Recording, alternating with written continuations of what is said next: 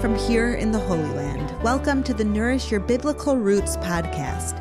I'm your host, Yael Eckstein, President and CEO of the International Fellowship of Christians and Jews.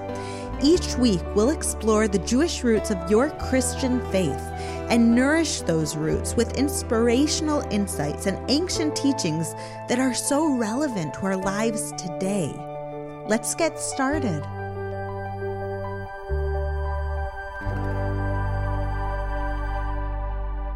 It has been said that if you win the morning, you win the day. Today, we're going to look at what we can learn from the service of the priests, as described in the Bible, about how we should start each day. With the help of Jewish teachings on the Bible, we are going to explore how to have the right mindset as we begin each day so that we can experience every day with maximum joy, clarity, and productivity during these crazy times. I think that those are the things that we could all use a little more of, or actually a lot more of in our lives. I know I sure can, starting the day with joy. Before we get to the Bible verse that we're going to study today, I want to remind you that we're following the worldwide Jewish Bible reading plan, which takes us through the five books of Moses every year. Each week, we focus on a different Torah portion called a Parsha. And this week's Parsha is called Tzav, which literally translates in English to command. God tells Moses to command Aaron and his sons regarding the offerings.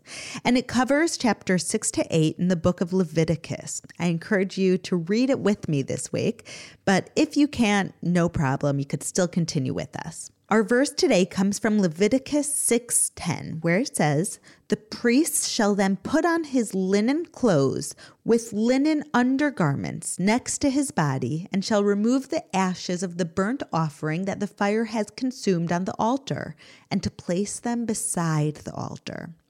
So let me give you a little bit of context here. In this week's Parsha, this week's Torah portion, God instructs Moses to command Aaron and his sons regarding what their services, their obligation as priests regarding the tabernacle, and later on it will be the temple as well. This verse describes everything that they had to do each day, but focuses specifically on the first things they did each day right when they came to the tabernacle, right when they came later to the temple. This is the first thing that they had to do each day. They had to remove the ashes of the burnt offering that the fire has consumed on the altar and to place them besides the altar. Now, before we get into the depth of this, every time I hear a verse that talks about the tabernacle, that talks about the temple, it feels so much more tangible to me reading it in Israel than, for example, when I used to study it growing up in America. Living here in the Holy Land, I have the huge zchut, the huge honor and privilege to actually visit the Western Wall a few times a year. I go to Jerusalem, and when I have some free time and I want to go and pray, I go straight up to the Western Wall. And as I approach the wall, I usually get this awesome, great view of the Temple Mount. I walk down those stairs. If any of you have been to the Western Wall in the Old City of Jerusalem, you'll know exactly what I'm talking about. So you're walking down those stairs from up on top of the mountain. You're walking down. You can see the whole view of the Western Wall. You can see the whole view of what now is the Temple Mount, but that was actually where the Kadosh Kadoshim was, the Holy of Holies. And from there, I see exactly where the temple stood. And I believe where it will be rebuilt also. And in my mind's eye, I can see the smoke of the sacrifices rising towards the heaven. It's just so tangible and real. According to Jewish tradition, one of the daily miracles that occurred in the temple was that the smoke went straight up in a straight column, no matter how windy it was. And as I close my eyes, sitting there by the Western Wall, I envision seeing thousands of people flocking to the temple from all over Israel, from all over the world, all the different nations, because we know that it says, Ki beiti bet amim, my house is a house of prayer for all of the nations. And I imagine hearing the magnificent spiritual melodies sung by the Levites. And as I get closer, to the house of God, I see the place where the priests once served and will serve again. It makes this verse truly come alive. For thousands of years, not many people got a glimpse of the Temple Mount, but now we are living in miraculous, prophetic times. And even if you can't be here to see it yourself, you can view the Temple Mount through pictures and videos thanks to modern day technology. You no longer have to just imagine what it looks like, you can see what it looks like. So let's get back to our verse that is describing that very place that we're talking about now. The verse refers to the olah sacrifice, the burnt offering that was left burning all night long, every single night. And what this verse is telling us is that the first thing the priests did every single day was to clear away the ashes of the previous day's sacrifice, to go in and just get rid of it, to clear it off. And the Jewish sages explained that this act symbolized that yesterday's sins were completely gone, destroyed, and removed. They are no longer relevant.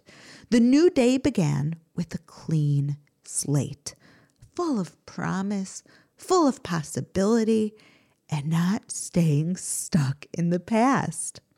The message for us is that before we begin our day, we need to really let go of the previous day. We need to make sure that we don't let any baggage from the past weigh us down in the present. The first thing we have to do is to start anew, to clear off those burnt offerings from yesterday that are no longer relevant and be able to start fresh, to be able to start clean. You know, I relate to this in so many ways because I think for all of us, it's easy to get stuck in yesterday. If something really made you annoyed the day before, it's hard to just wake up and not be annoyed about it. Or if someone did something to you that was really mean, it's hard to just wake up and pretend like it didn't happen. And there are different ways I could relate to it, but one way is when it's bedtime in my home. Ah, bedtime is very fun and great bonding time, but it's also a little bit difficult sometimes. I have four kids, thank God, and sometimes when all of them are just tired and cranky, and I have to admit, I sometimes am also a little bit tired and cranky at the end of the day, and I'm at the end of my patience. And we don't always end the day in the best way sometimes going to sleep could be annoying and I could get annoyed and the kids could feel like I'm not spending enough time with them and I can feel like as soon as they're about to fall asleep suddenly they need water, one of them's hungry, one of them has to go to the bathroom. It feels like an endless bedtime routine exactly at the time when I need my own space and I want to lay down. And a lot of times after the kids go to sleep, I feel so guilty. I think, wow, why didn't I have more patience? Why wasn't I nicer? Why didn't I just lay with them for a little longer? When they asked me for water, why didn't I just smile? Why did I have to do it with an annoyed face? And I could go to sleep feeling guilty, feeling annoyed, feeling angry. But when I wake up, I need to start fresh. It's such a gift. I wake up and I'm rested and I see my kids rested and they come in happy and they wake me up with kisses and hugs completely forgot about yesterday. They've cleared off all of that irrelevant material from the altar, just like in our Torah portion. They remove the ashes of the burnt offering, it says. And that's what we have to do every morning. I wake up and I say, wow, a new day, a new opportunity. I'm not going to dwell in yesterday. I'm going to be happy with today. Praise God. These beautiful children jumping on me, hugging me, kissing me, saying good morning. My amazing husband laying next to me. What can be bad? But I can only start like that, a fresh slate, if I already cleared off the ashes, which means getting over what happened before. Giving ourselves a clean slate every day seems like such a simple and obvious thing to do. But let's admit, it's not always so easy we need to remember consciously how to let go of yesterday every single morning.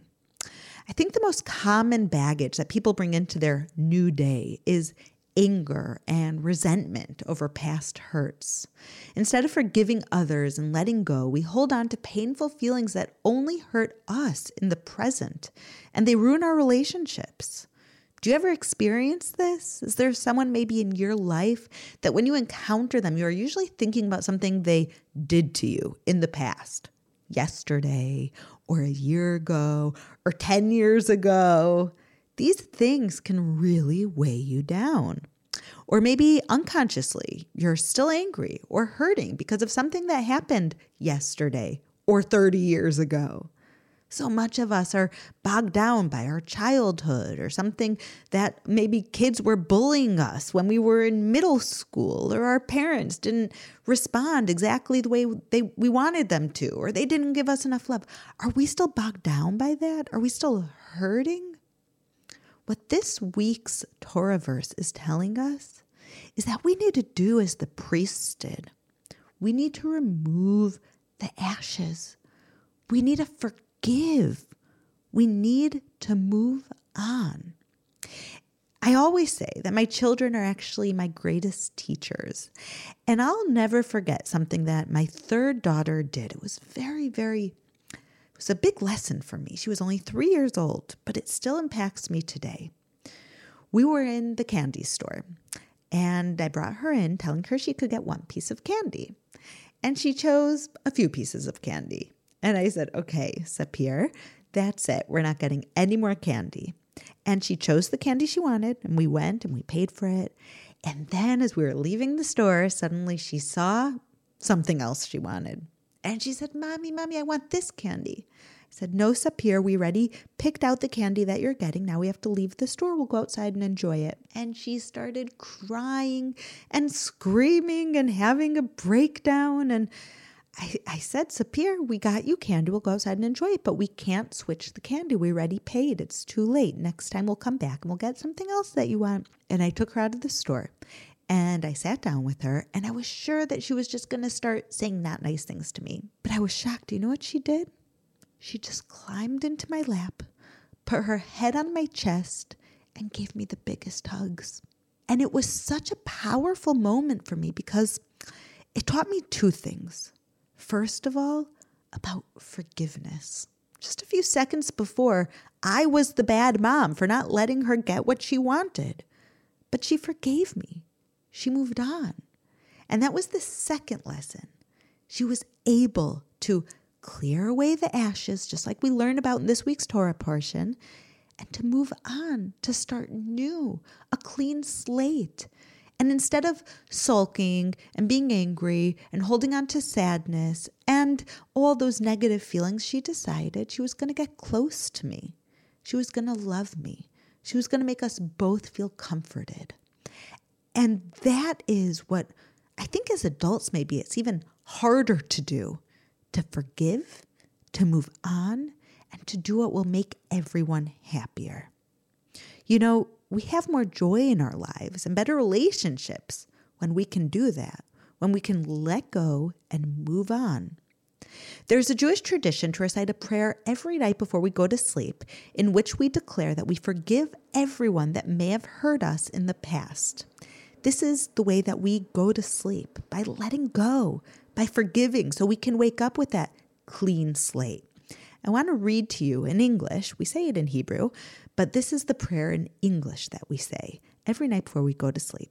Master of the universe, I hereby forgive anyone who has angered or antagonized me or who sinned against me, whether against my body, my property, my honor, or against anything of mine whether he did so accidentally, willfully, carelessly, or purposely, whether through speech, deed, thought, or notion, whether in this lifetime or another lifetime, I forgive everyone.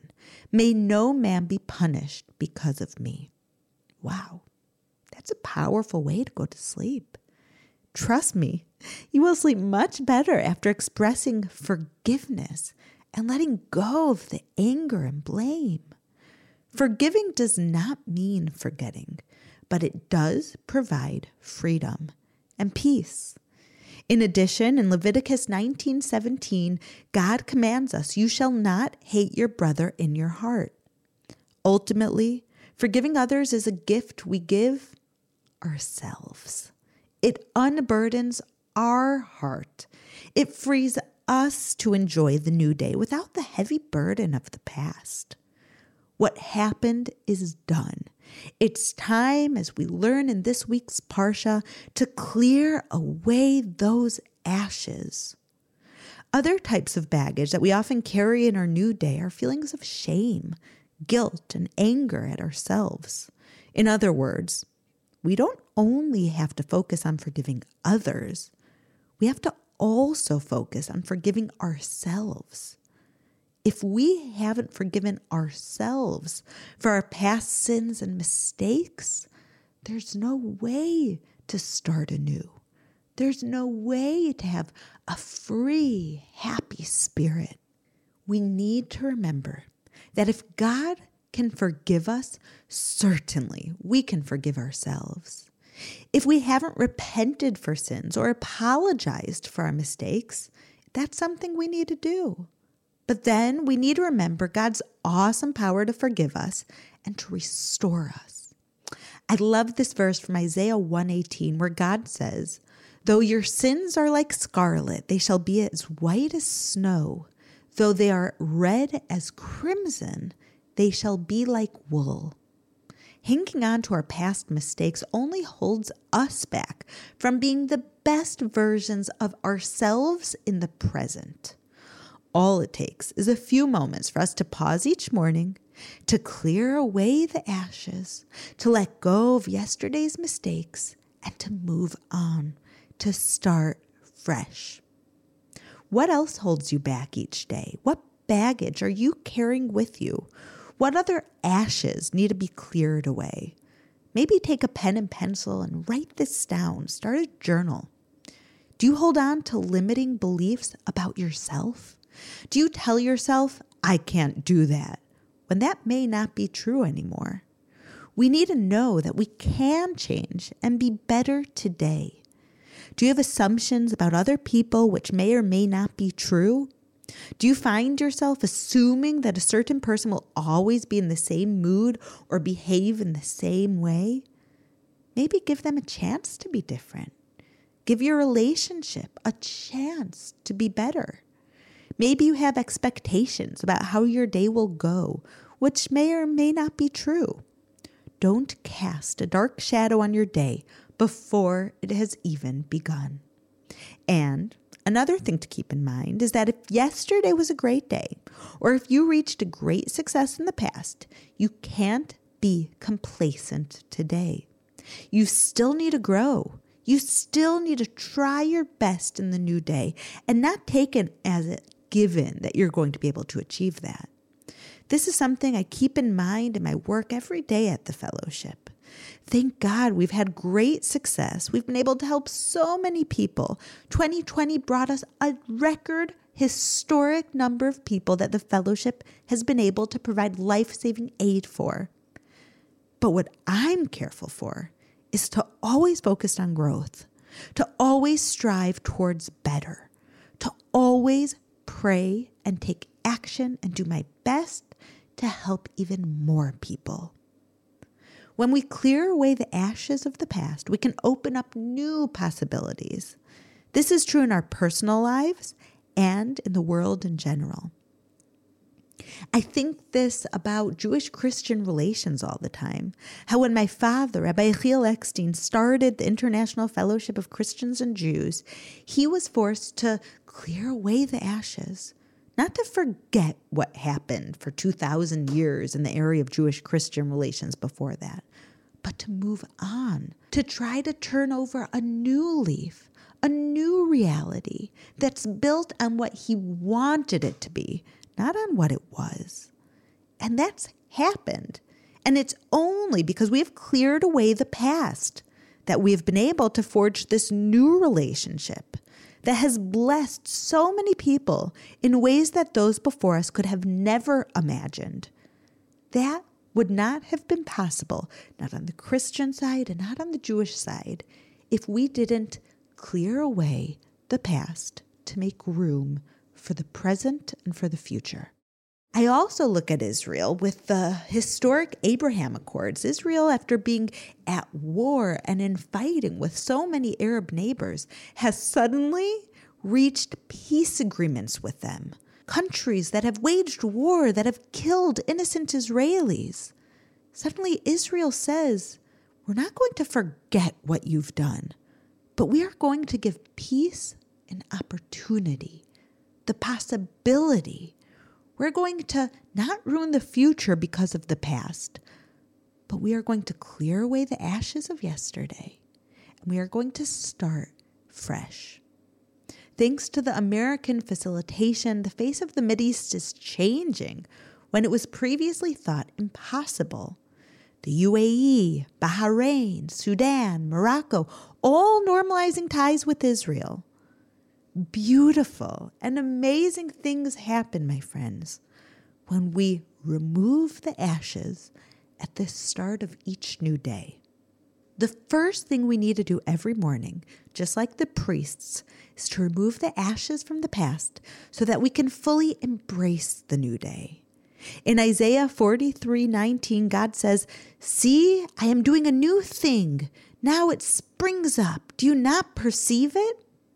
We can only perceive the new if we wash away the ashes of the past. This message is meant for your life now, this week, living with the times, living with the Bible. This week's Torah portion is telling you to clear away the past, to start fresh, and God will give you the strength to do that. This is what's called living with the times. Try it out this week. Spend some moments each morning to consciously let go of the past, forgive yourself, forgive others, and open up to the new things that God will do for you and through you every single day. As it says in Psalms 118:24, one of my favorite verses, "Zeh hayom asah Hashem, nagila v'nismecha bo." This is the day that the Lord has made. Let us rejoice and be glad in it. Shavua Tov, friends. Wishing you a wonderful week from here in the Holy Land. Thank you for listening to the Nourish Your Biblical Roots podcast. If you like what you have heard, visit me at mybiblicalroots.org for more of my teachings, videos, blogs, and books. You can also follow me on Instagram at Yael underscore Eckstein or on Facebook at Yael Eckstein. Shalom and see you next week.